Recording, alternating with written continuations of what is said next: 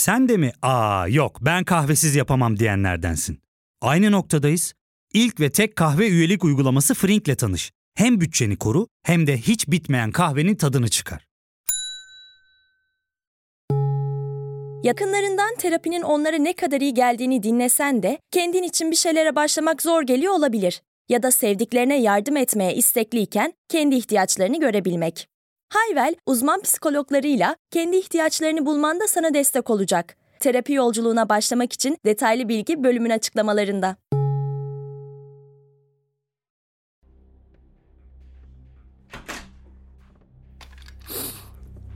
Beni boğacaktın ha? Hadi şimdi gel. Ne yaptığını sanıyorsun? Sakin ol. Ne oldu ha? Üstüme geliyordun ha? B- baba bırak o silahı. Ağlayacak mısın ha? Gel hadi. Yiyorsa gel şimdi sık boğazımı ha? Hı? Ben Sezgi Aksu. Burası Karanlık Dosyalar. Bu hafta size 1970'li yıllarda müziği değiştiren ve siyah azınlığın güçlü seslerinden biri olan Marvin Gaye'in soru işaretleriyle dolu dosyasını seçtim. Hazırsanız başlayalım mı?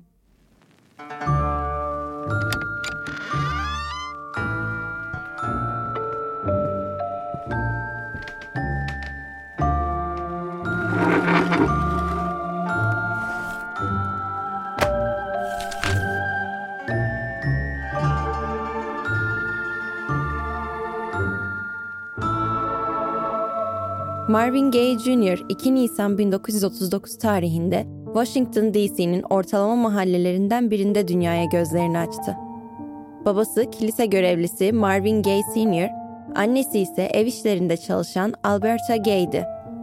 Dört kardeşten oluşan ailenin en büyük ikinci çocuğu olan Marvin'in müziğe karşı yeteneği ve sesinin gücü daha sadece 4 yaşındayken kilise korosunda fark edildi. Marvin koroda ne kadar başarılı ve mutluysa evinde o kadar mutsuzdu. Babası Marvin Gaye Sr. oğlunu döven, aç bırakan, hatta ara sıra eve almayan biriydi. Yaptığı bu gaddarlıklarla oğlunu kontrol altına alıp Tanrı'nın yolunda yürümesine olanak sağlayacağına inanmıştı. Bu da kendisine her şeyi mübah görmesinin altında yatan temel motivasyondu. Gelin görün ki her şeyi Tanrı için yaptığını söylese de Marvin Gaye Sr.'ı tanıyanlar onun ne kadar anlaşılması güç ve çatışmacı bir karakter olduğunu bilirdi. Böylelikle baba Marvin oğlu ergenliğe girmeden önce kilisedeki işinden atıldı. Sebebi öğrenildiğinde aile içi ilişkiler daha da karmaşıklaştı.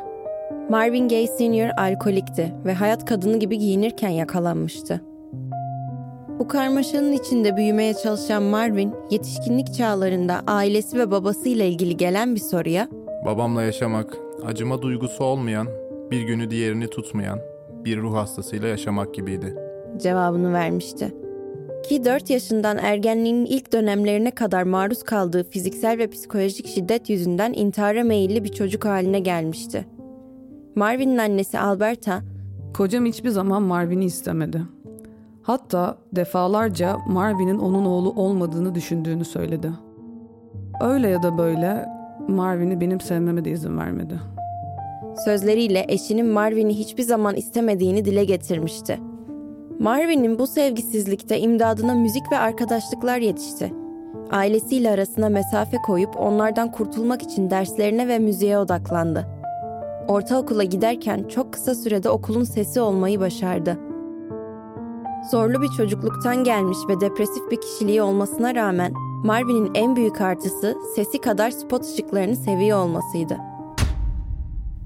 Okulu bırakıp gittiği askerden kendini zorla attıran Marvin, yakın arkadaşı Reese Palmer'ı da yanına alarak 1957'de profesyonel müziğe adım attı.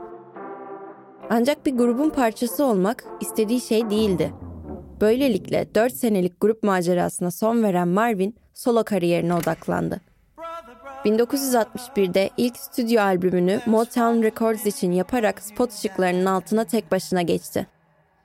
1960'larda ara vermeksizin albümler yapan Marvin büyüyor, büyüdükçe Motown'u da zirveye taşıyordu. 1970'lere geldiğimizde Amerika'daki siyahların büyük çoğunluğu için Marvin Gaye gurur sebebiydi. O da parçası olduğu topluluk için anlamını biliyor ve onlara bir albüm hediye etmek istiyordu. Böylelikle 1971 yılında müzik tarihine geçen ve günümüzde hala tarihin en iyi birkaç albümünden biri olarak tanımlanan What's Going On çıktı.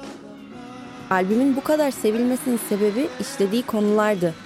Polislerin siyahlara uyguladığı şiddet ve savaş karşıtlığına dair sesi en gür çıkan albümdü belki de 1970'lerde. Marvin'in o dönemde ailesiyle iletişiminin kısıtlı olduğu bilinse de Marvin Gaye Sr. oğluyla gurur duymaktaydı. Dönemin dergi ve gazeteleri Marvin Gaye'in babasına ulaşıp oğluyla ilgili sorular sorduğunda Marvin ailemizi gururlandırıyor. Yani biz siyahların yaşadıklarını herkes görmezden gelirken oğlumun bu şarkıları yapması bence çok özel. Bakın ben bir kilise görevlisiydim. Yani Tanrı'nın hizmetkarıydım.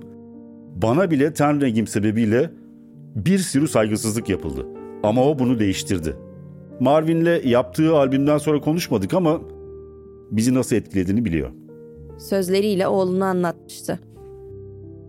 Bu albüm sayesinde ilk milyonluk satışını gerçekleştirmiş ve dünyanın her yerinden ilgi görmüştü. Albümün başarısı elbette cebine de yansımıştı.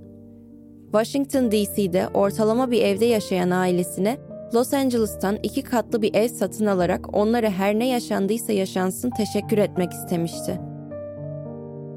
Uzaktan bakıldığında Marvin hayatının en iyi dönemindeydi. Herkes tarafından tanınmayı başarmış, ekonomik olarak iyi bir noktaya çıkmış ve sonsuz bir sevgi görmüştü. Ama işte gerçek dışarıdan görüldüğü gibi değildi. Marvin'in üstündeki baskı What's Going On'un başarısı sonrasında artmıştı. Artık sadece başarılı bir müzisyen değil, Motown'un kralı ve siyahların sözcülerinden biri olmuştu. Ancak Marvin baskıya hazır değildi. 70'lerde çıkardığı 4 albümde baskı karşısında kırıldığının ispatıydı. Satış rakamları iyi gitse de What's Going On gibi bir albüm bekliyordu herkes ondan. Bu sebeple kralı olduğu Motown'dan ayrılma kararı aldı. 1981'de Motown için yaptığı son stüdyo albümü In Our Lifetime'ı Londra'da kaydettikten sonra Amerika'ya dönmedi. Belçika'nın Ostend kentinde ağır uyuşturucular kullanarak birkaç ay geçirdi.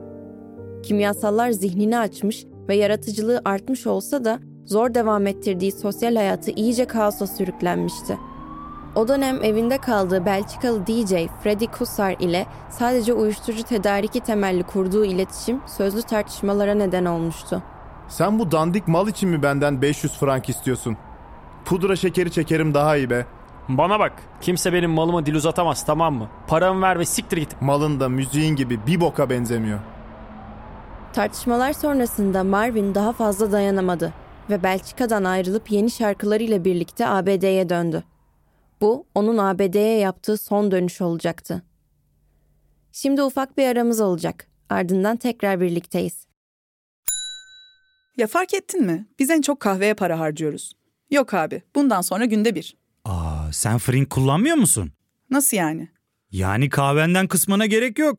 Frink'e üye olursan aylık sadece 1200 TL'ye istediğin çeşit kahveyi istediğin kadar içebilirsin. Günlük 40 TL'ye sınırsız kahve mi yani? Çok iyiymiş. Aynen. Hatta şu anda 200 TL'lik bir indirim kodu da var. E hadi hemen indirip üye ol da bu fırsatı kaçırma.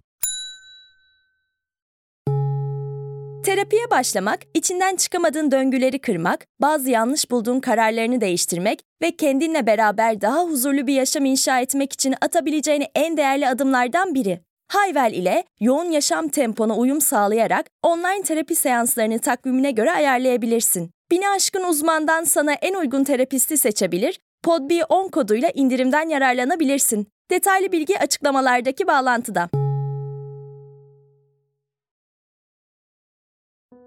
1982 yılında çıkardığı Midnight Love albümü yeni bir plak şirketiyle yapılınca Marvin heyecanlanmıştı. Evet, albüme güveni tamdı. Ancak gelen başarıyla ucu bucağı belli olmayan turne programı onu dağıtmıştı. Dağıldıkça daha da uyuşturucu batağına saplanmış, saplandıkça da çevresinde kimse kalmayacak hale gelmişti. Tabiri caizse Marvin yaşarken kendi tabutuna son çiviyi çakmıştı. İyileşmek için müziğe sarılmıştı ama olmamıştı. Kelimenin tam anlamıyla tükenmişti. Ne müzik umrundaydı ne para. Yaşamak istediği tek bir gününün dahi kalmadığını çevresindeki herkese söyleyip ölmeyi diliyordu. Ancak babasıyla ilişkisi ne kadar kötü ve travmatik olsa da annesine karşı duyduğu bağ çok güçlüydü. Ağustos 1983'te bitirdiği turne sonrası böbrek ameliyatı olan annesine bakmak için Kaliforniya'ya giden Gay, müzikten uzak kalmayı başarıyordu. Daha da önemlisi babası evde değildi.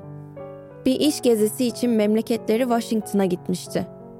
Küçük kardeşi Frankie misafir odasında yaşarken kız kardeşleri Gian ve Zeyola da kapı komşusuydu.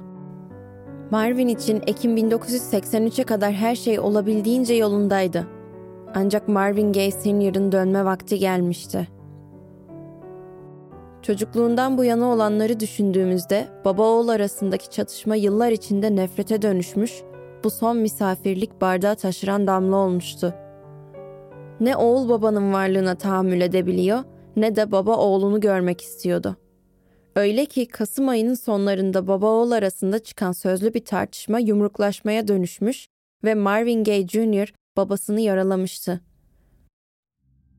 Bunun üzerine polisi arayan baba oğlunun evden uzaklaştırılmasını talep etti. Gel gelelim talebi karşılık bulmadı. Marvin Gaye Jr. Aralık 1983'te sessizdi. Kardeşlerinin söylediğine göre Aralık ayı boyunca odasından çıkmadı.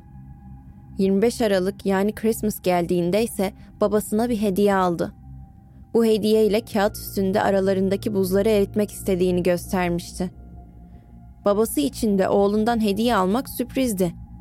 Hediye paketini açan Marvin Sr. 38 milimetrelik Smith Wesson marka özel bir silahla karşılaştı. Oğluna teşekkür edip yemeğe oturdular.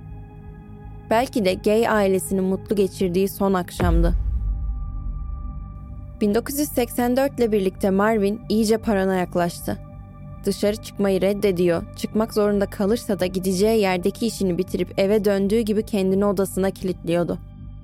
Komşuları onu hava güneşli olsa bile üzerine 3-4 tane kalın yağmurluk giymiş halde gördüklerini söylüyordu. Ancak onu tüketmiş olsa da müziğe karşı tutkusu tükenmemişti. Bir gün sonra gireceği 45. yaşı için kendisine bir şarkı hediye etmek için odasındaki orgun başındaydı. Marvin kendi içinde bunları yaşarken 1 Nisan 1984 akşamı annesiyle babasının kavga ettiğini duydu. İlk başlarda odasında kalıp aralarına girmek istemedi. Ancak sonrasında babasının annesine bağırıp küfür ettiğini ve fiziksel şiddet uyguladığını duyunca sinirlerini kontrol edemeyip koşar adım salona indi. Ağlayarak yerde yatan annesini gördükten sonra iyice gözü dönen Marvin Jr. babasını duvara kadar itti. Ne istiyorsun lan annemden? He? Ne istiyorsun? Sana ne lan dünkü bok? Sana mı hesap vereceğim? Bir daha ona dokunursan seni öldürürüm. Anlıyor musun? Öldürürüm seni. Babanı döveceksin ha. Gel bakayım buraya kim kimi dövecekmiş. Baba oğul arasındaki kavga birkaç dakika içinde büyüdü ve Marvin Jr. babasını yerde bayıltana kadar tekmeledi. Annesi Alberta can havliyle oğlunu oradan uzaklaştırıp odasına çıkmasını söyledi. Odasına çıkarken Marvin sinirden kuduz köpek gibi hırlıyordu. Annesine karşı yapılan haksızlığa dayanamamış ve babasına olan nefretini kusmuştu. Marvin Senior aradan geçen yarım saat 45 dakikalık sürede anca yerden kalkabildi. Alberta Gay'in söylediklerine göre o an çok sakindi. Yatak odasına gidip Marvin'in Christmas'ta ona hediye ettiği silahı eline alıp oğlunun odasına yürüdü. Kapıyı açtı ve oğlu karşısındaydı. Beni boğacaktın ha? Hadi şimdi gel. Ne yaptığını sanıyorsun? Sakin ol. Ne oldu ha? Üstüme geliyordun ha? B- baba bırak o silahı. Ağlayacak mısın ha? Gel hadi. Yiyorsa gel şimdi sık boğazıma ha? Marvin Jr. göğsünden ve sol omzundan vurulmuştu. Frankie sesleri duyup hemen abisinin odasına gitmiş, baba Marvin Sr. elinde silahla odadan çıkmıştı. Frankie hemen eşine 911 aramasını söylemiş ve abisini hayatta tutmaya çalışmıştı. Frankie Gay'in 2003 tarihli otobiyografisi Abim Marvin'de yazdığına göre Marvin Gaye ağzından kanlar gelirken kardeşine hiç olmadığı kadar mutlu bir gülümsemeyle bakmış ve İstediğimi aldım. Bunu kendim yapamazdım. O yüzden ona yaptırdım. İyiyim. Ben sıramı savdım. Artık geriye benden bir şey kalmadı. Sözleriyle veda etmişti. Ambulans olay yerine geldiğinde Gay'i hayata döndürmeye çalışsalar da başaramadılar. Motown'un kralı ve siyahların aydınlık sesi Marvin Gaye Jr. 1 Nisan 1984'te ailesini aldığı evde babasına hediye ettiği silahla doğum gününden bir gün önce hayata veda etti. Hello, everybody. I'm Mary Hart. And I'm Ron Hendren. Soul singer Marvin Gaye, whose career spanned over 25 years, including the birth of the Motown sound to the 80s, was shot to death yesterday in Los Angeles. Dick Shoemaker reports. Marvin Jr.'ın ölümünden sonra Marvin Sr. hemen tutuklandı ve Los Angeles Eyalet Mahkemesi'nde hakim karşısına çıktı.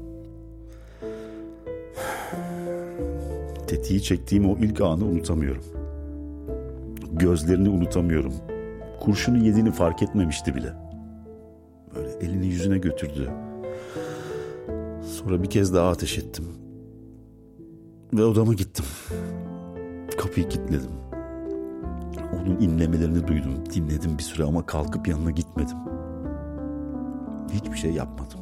Şoktaydım çünkü. Onu vurduğumu biliyordum. Ama onu kendimden uzak tutmak zorundaydım. Herkesin bilmesini istediğim bir şey var. Ben onu keyfen öldürmedim. Onu geri getirebilecek olsam getirirdim. Ondan korkuyordum tamam mı? Bana zarar vereceğini düşündüm. Ne olacağını bilmiyordum. Yaşanan her şeyden dolayı çok üzgünüm. Onu sevdim. Keşke biz konuşurken şu kapıdan içeri girse. Yaptıklarımın bedelini şimdi ödüyorum.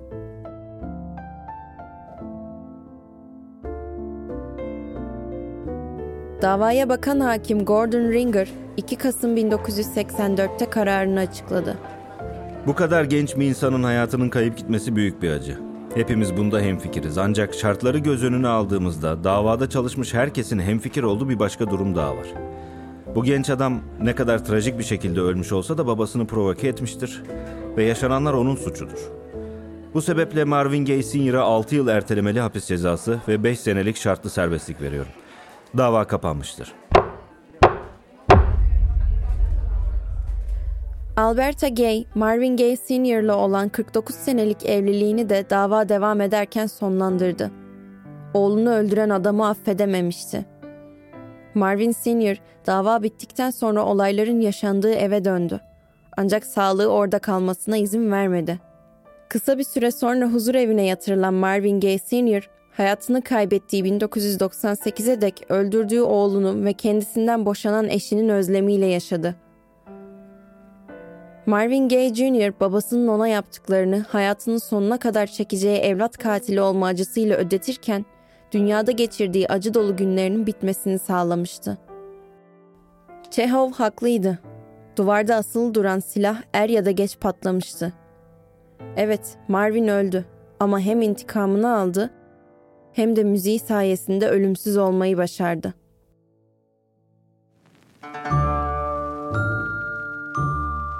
Evet, bu haftanın sizler için seçtiğim karanlık dosyasının sonuna geldik. Bir sonraki karanlık dosyada görüşmek üzere. Kendinize iyi bakın.